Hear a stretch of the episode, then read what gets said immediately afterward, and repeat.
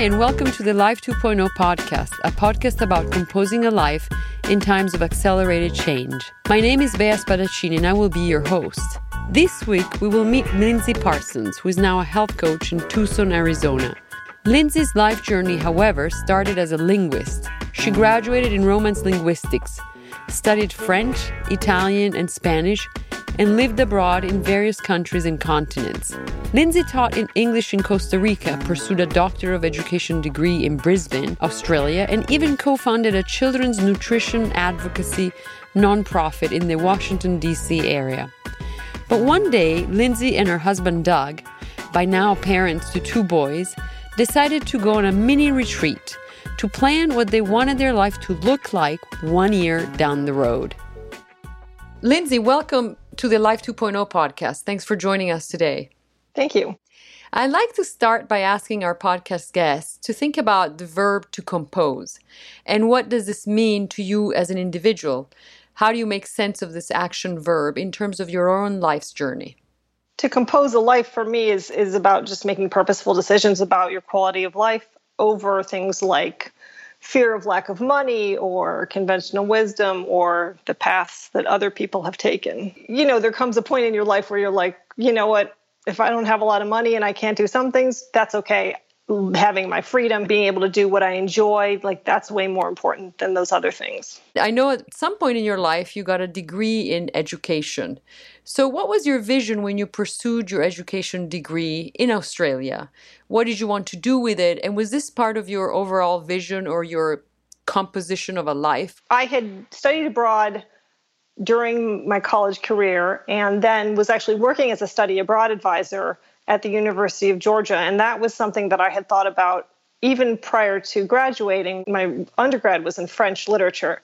And I had looked at what the possible careers were, and teaching French was pretty much one of the few, but being a study abroad advisor was another that could eventually work towards. But then when it came to the doctorate, partly it was because I wanted to advance in my career. So that was one of the reasons. But the other reason was really that I wanted to live abroad again. And, and living abroad is so much different than taking a short trip. It's really, you know, getting to know the people and be, you know, assimilating into the culture and such. And I wanted that experience again. So to some extent, doing the degree was just a means to the end of living in Australia because you know it's not easy to get into an, and live in another country for an extended period of time unless you're doing something legitimate, and work permits are not easy to come by. After spending three and a half years in Brisbane, Australia, and raising her first son there for the first years of his life, Lindsay and her husband Doug returned to the US and moved to Tallahassee, Florida, where Doug's family lives. Eventually, they made it to the DC area, which is where I had the pleasure to meet Lindsay.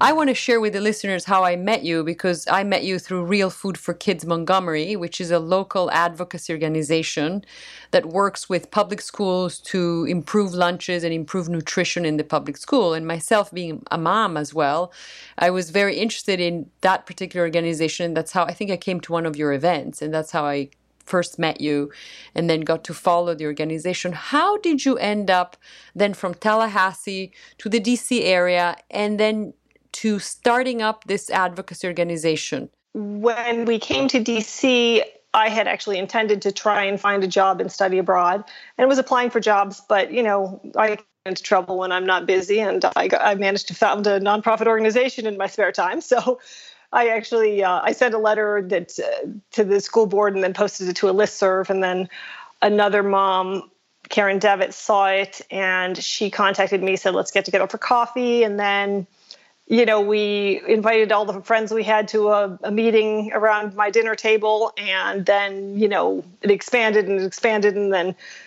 it became a part-time job for each of us. Wait, Lindsay, you said you sent a letter to the school board. So, what were you asking the school board? Well, I was just sort of saying I, th- I, felt they were going in the wrong direction by building a large central facility to cook food at. I've since changed my position on that, but I, I, what I was trying to get at was they should be doing more scratch cooking and doing it at the school level. But you can do scratch cooking at central facilities too. You have to have some equipment at school level as well. So I think it's it's a combination. But that's what I was asking. Were you already interested in nutrition and health, or that was just really out of concern for your own children? I've been interested in nutrition and health for most of my life. I, I think the first my first interest was piqued somewhere around age 16 when our driving instructor got got us thinking about it. Um, my friend and I, and we you know started doing bike tours and we were swimming and we were trying to eat healthy, although we had no idea what eating healthy was back then. And I, I even wrote a letter to the editor of the paper of my high school about the unhealthy food that they served. Hmm. Okay, so there's the dot that connects to your own experience as a as a young woman and your own school, and then all of a sudden looking at probably the school lunches. When she co-founded Real Food for Kids Montgomery, Lindsay worked as a volunteer. To make ends meet and stay true to her original career, she eventually took a 30 hour per week program coordinator job at Georgetown University. But gradually, she found herself more and more involved in the nonprofit she had created. She struggled with the idea of being tied down to an office and having to miss out on meetings related to the work of her advocacy organization. Eventually, she decided she had to let go of her part time job and commit fully to the nonprofit she had created, which also meant advocating with the board to get paid a minimum salary. Well, that was a real purposeful choice. So, actually, I went on vacation to the Bahamas with my family. And while I was sitting there at the side of the pool that overlooked this gorgeous beach, and I had my computer open and was working on stuff for Real Food for Kids, I thought, this is what I can I have that freedom. I can work from anywhere. I can take any amount of quote vacation I want as long as I get stuff done while I'm there. Like this is the life I want. And then I got back to Georgetown and it was summer and so there's no students there. My boss was away for like a month. They were doing work in the basement of the of the hall that I worked in. So there was it was like a cloud everywhere. It wasn't it didn't even feel safe to be there because of what they were, you know, all of this, you know, the cloud of chemicals in the air. And I was I was sitting in this basement and it was freezing. I had to have a heater on because of the air conditioning and I thought this is ridiculous. Like I don't even need to be in this room. There's nobody calling, there's nobody coming in, and there's not even very much work. Like it was it was it felt sort of pointless to be there and it also felt like I was in jail. And I thought I can't do this. Like I can't do this anymore. I need to plan my my exit from this. And so I basically put together, I figured out how I could put together one year salary for me as a full-time executive director of the organization and I sold my partner on it. I said, "Listen, it's going one of two ways. Either I'm going to the board and I'm not going to do this anymore, or I'm going to be full time, but, but I can't do this part time anymore because I didn't. It just wasn't. I wasn't living my values. I felt like I was throwing my time away. Wow, that takes courage. And also because you didn't know what the board would say, but you found a way to raise the money as well to cover a full time person there. We, we weren't too worried about the board, but, but it was more about the money. I knew I had one year's money, and after that, I had no idea. But I thought I'd rather have one year of happily doing what I want to be doing than sit here anymore in this air conditioned box prison imprisoned in this office that I don't want to be in. Do you consider that a real turning point? Is like that's it, I'm done. It really was. I mean, it, and it worked out. I mean, fortunately, I was able to continue on as a full time executive director. I started in 2015, left mid 2018. So, three and a half years, I was able to continue to, to raise a salary and then even build it. So, um, it was a turning point in being courageous about, you know, I loved my other jobs, but at the same time, this one I had created myself and it was my baby. And I thought I want to devote myself full time to this. I don't want to be spending, you know, putting three quarters of my time and attention into a job I'm not interested in. So I remember seeing lots of emails coming in from you. So I know you were working a lot in your in this job anyways. So how did you balance that with the family and other commitments? What were the gains that you had yeah, well, the main gain was that I could be at all the meetings I wanted to be at. So there were a lot of things that happened during the workday. And I kept taking unpaid leave to go to those meetings. You know, so I'd leave Georgetown to go to the meeting for Real Food for Kids. And I just couldn't fully do the job the way it needed to be done when I was stuck at an office in downtown DC.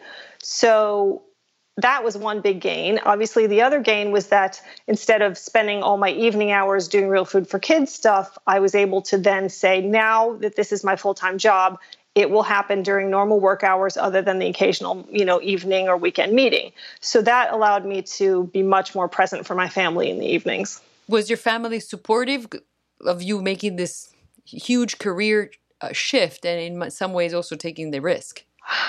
I think yes, as is my recollection. I don't I don't remember there being a lot of objection to it, and the main reason was because at the time my husband had a well-paying job, and so we we felt relatively safe making that choice, even if I couldn't put together the salary for the year after. After five years at Real Food for Kids Montgomery, Lindsay grew tired of the fundraising aspect of running a nonprofit. Her co founder Karen had moved on, and as the only employee, Lindsay had the primary responsibility to raise funds. It was a lot for one person to do. I mean, we had a board, of course, it was helpful, but just sort of that endless treadmill of trying to raise the money to do the job was wearing on me and it was it was very stressful. Her husband Doug was also eager to leave the DC area and settle down in a less hectic place that had more of an outdoor life. So they started to put their heads together and think about options and what was important to each one of them. But their children, at the time seven and a half and 12 years old, were settled and did not immediately take to the idea of moving to a new place and leaving their home and friends behind. This was especially hard for their 12 year old son my husband and I, you know, once my son gave us the go ahead, we were going to go to Cleveland. Well, Lake Erie, my parents have a place on Lake Erie and a house in Cleveland for a week. And I said, let's take a couple days and go into their house in Cleveland Heights by ourselves and have a retreat and talk about what we want our life to look like a year from now because you want to move but this can't happen. You know we've got kids now. We've you're he was a podcaster at the time and and that was a new thing for him so there was not a lot of money coming in on his end. So it was not something we could just jump into financially by any stretch so we sat down and had this two day retreat, and we would spend time talking about and talking about what we wanted our life to look like, like the kind of place we wanted to live in, the kinds of things we wanted to do, the way we wanted to spend our days. And then we would go back and spend time researching or coming up with ideas and then come back together and, and talk about it again. And so at the end of that weekend, I had sort of set the plan in place that I was going to become a health coach, which is a profession I hadn't heard of prior to working at Real Food for Kids Montgomery, but there were a lot of health coaches in our membership who who I knew and so it had gotten me thinking about that. And so I started doing research on programs. And then we also started talking about which places that we would consider and Tucson was not actually on the plate at that time. We were looking at California and Florida, but every time I started getting deeper into talking about Florida where my husband is actually from, he would kind of pull back and i finally said listen you're not actually really wanting to move to florida right? And then we looked at california and it was just so expensive. We couldn't afford a home in any city we wanted to live in in california. And then he brought up tucson and that was obviously a reasonable a reasonable location given all the things. He wanted the mountains or the ocean and he wanted we both wanted warm weather and i just didn't want the weather to be too too hot but hot I could live with a lot more than cold. And we wanted, you know, reasonable sized city. Hmm. You both sat down in that retreat and you said to each other, what do we want our life to look like? And it sounds like some of it was related to the weather, being able to have access to the outdoors, maybe a more affordable place to live, a reasonable city size? Were you both looking to work from home? What about your kids and the school? What about the kind of environment that you could offer them? What were you looking at? So, for my husband, it was really important that the kids have a lot more outdoor opportunities. He really didn't like the fact that during most of the year in DC, we were sort of stuck inside because we didn't do a lot of cold weather activities like skiing. We just didn't have the money to take the kids skiing. And so not very close to any natural areas, so there wasn't a lot of opportunity for them to be outside. And that was really what he valued growing up. For me, the main important thing was that I could work from home because even when I worked only a couple days a week from the office for Real Food for Kids, those were the days I dreaded. I literally went to bed thinking, oh, and the next morning got up thinking, oh. And I don't know why, but I just hate going into an office and it was hard to explain, but part of it, I guess, is just being in an atmosphere somebody else, you know, sets with their air conditioning and being cold and having to sit at a desk chair. I like to sit in my couch. Like that's where I'm comfortable and I don't need to leave the house to do my work. and maybe you like you know, to wear whatever yoga pants or something comfortable. You don't have to dress up to go out at a meeting or something. You know, I honestly I didn't have to dress up too much to go sit by myself with my interns in the office, but and I don't mind dressing up every now and then. So it's much more just about my physical comfort. I just I don't like sitting at desk chairs. I've never liked sitting at desks.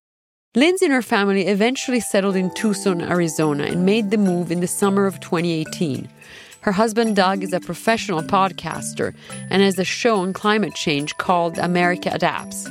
You can find it where you download your podcasts. Lindsay's health coaching business seems to be doing very well. My business is called High Desert Health, and I do health coaching, uh, especially around sustainable weight loss and also improving health conditions naturally with a focus on autoimmune and digestive issues, thyroid issues, that kind of thing. So I, I typically work with women, and we do a, usually a 90 day coaching program and try and set them on the path to the kinds of sustainable changes that will lead to weight loss that won't, you know, it's not about dieting where it comes right back. It's much more about can you live with this change for the rest of your life? Okay, now that's, this will help you to lose weight and to keep it off. As an additional source of income, Lindsay and Doug Airbnb their guest house, which has a separate entrance. It is an additional source of income and is part of composing a creative lifestyle. One of the things Lindsay and her family have struggled with, like many other Americans who want to compose their own lives and break free from the 9 to 5 routine, is affordable health care. So I wanted to ask you something which probably a lot of the listeners also think about because we live in a country that espouses entrepreneurship and business ideals. Yet it seems pretty hard for people to have a decent and affordable health insurance and health care when we do not work for a company or for someone else. So, what do you and your family do about health insurance and how expensive is it? And what are some of the compromises you need to make to ensure that you and the kids and your husband have decent health coverage? Well, that is really one of the biggest challenges, and it got especially challenging when they eliminated the cost sharing subsidies uh, under the Trump administration because prior to that, when we had a health plan, we had both a subsidy and we had no deductible. And now we have a ridiculously huge deductible. The plan we selected when we moved here, and it was just for six months, so I sort of took a chance, is the lowest cost plan that you can get. And we have a big subsidy. So our, our insurance bill is small, $271 a month, but it pays for nothing until the individual deductible of $6,500 for a family of 13000 yeah, so it's absurd. I mean, basically, it covers nothing other than your one visit a year. Of course, that's an impossible dream. We have two young boys who get in accidents and that sort of thing. So, you know, there's my son has a health issue right now, and I'm choosing not to get it treated until the new year, and we'll we'll select a better plan next year that covers more. It's so ironic that we live in a country where entrepreneurship is valued, and yet it's really hard because we risk our own health and the health of our loved ones.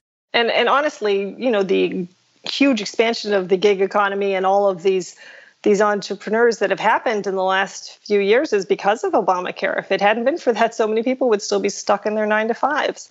But this freedom is possible because that even exists, and it's not great right now, but eventually they'll they'll get it right. Eventually they'll fix it. So, yes, healthcare is a concern for many, and it may force people like Lindsay and others to make hard choices about whether to seek treatment or to delay it to a time when there is better coverage. Hopefully, as Lindsay says, our legislators will eventually fix healthcare and in the process really help those who want to strike out on their own. But in the meantime, I asked Lindsay what are some of the lessons she learned while composing a life in times of accelerated change. You had said to me when we had a um, pre recording chat something about your kids as well, like learning to, that not everything is available at every wish they have that that builds character can you can you share a little bit how does this type of experience also builds character for kids i think that having a period of time in which you can say to your kids, I'm sorry you can't have that because we can't afford it is, is character building. I mean, fundamentally, I don't feel bad about saying no to my kids because we can't afford it. I feel like that's a good thing. And I, I you know, that may be a strange thing because obviously people who grow up in severe poverty where they can't actually feed their kids, now that's not, that's a whole different level of poverty, right? You know but no we can't we can't get you these nicer pair of shoes. We can only get you these these lesser pair of shoes. Or no we can't afford to go out to dinner anymore. Like those are for me those are very reasonable no's and they build character in a child. And i think a child who's brought up in those circumstances is much more likely to work hard to get what they want. What about them learning to live a life that has other values besides making money and getting the job and the pension for life, which very few jobs nowadays even offer? I'm not sure they're watching that closely yet, but at some point they may reflect back on what we did and say, oh, you did make some real choices around your quality of life. Do you have any advice to some of the listeners who also want to compose a life for themselves, but are either afraid to take the risk or have no idea where to start from, since you have done many changes and shifts in your life, um, especially this last one, but also before when you took on Real Food um, Kids Montgomery for as executive director. And basically, you started your own nonprofit together with uh, a colleague. So, what what's some of your advice? What are that people are thinking about it but they hesitate? Well, I would say for younger people who are just entering the workforce and aren't yet tired of the nine to five, I'd say save money. Just be smart, put away for retirement, but also put away for, you know, like they say, those six months of living expenses. And think it's six months of living expenses, like your full salary, because if you're unemployed, it might actually be two years. Or if you're developing a business, sometimes they say you don't make a profit until five years in.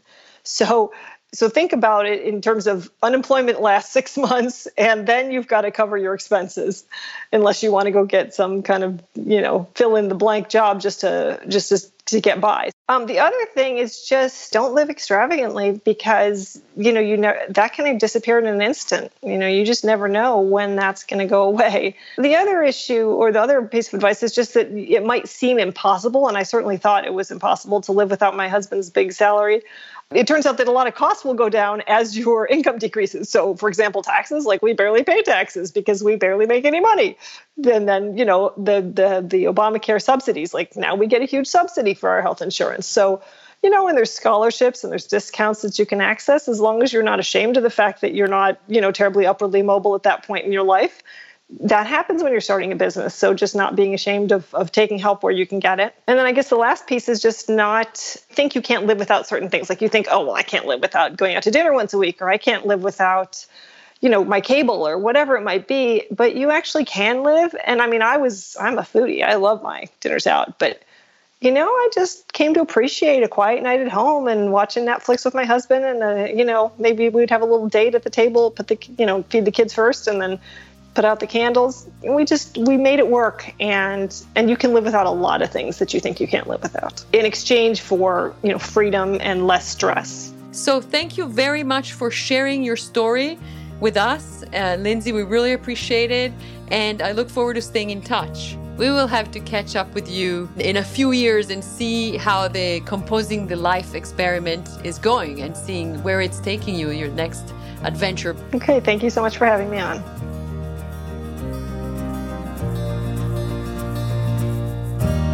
Remember to follow us on Twitter at Life 2.0 Pod. That is Life, the number 2.0 Pod. Like us also on Facebook. You can subscribe to this podcast via Apple iTunes or wherever you download your podcasts.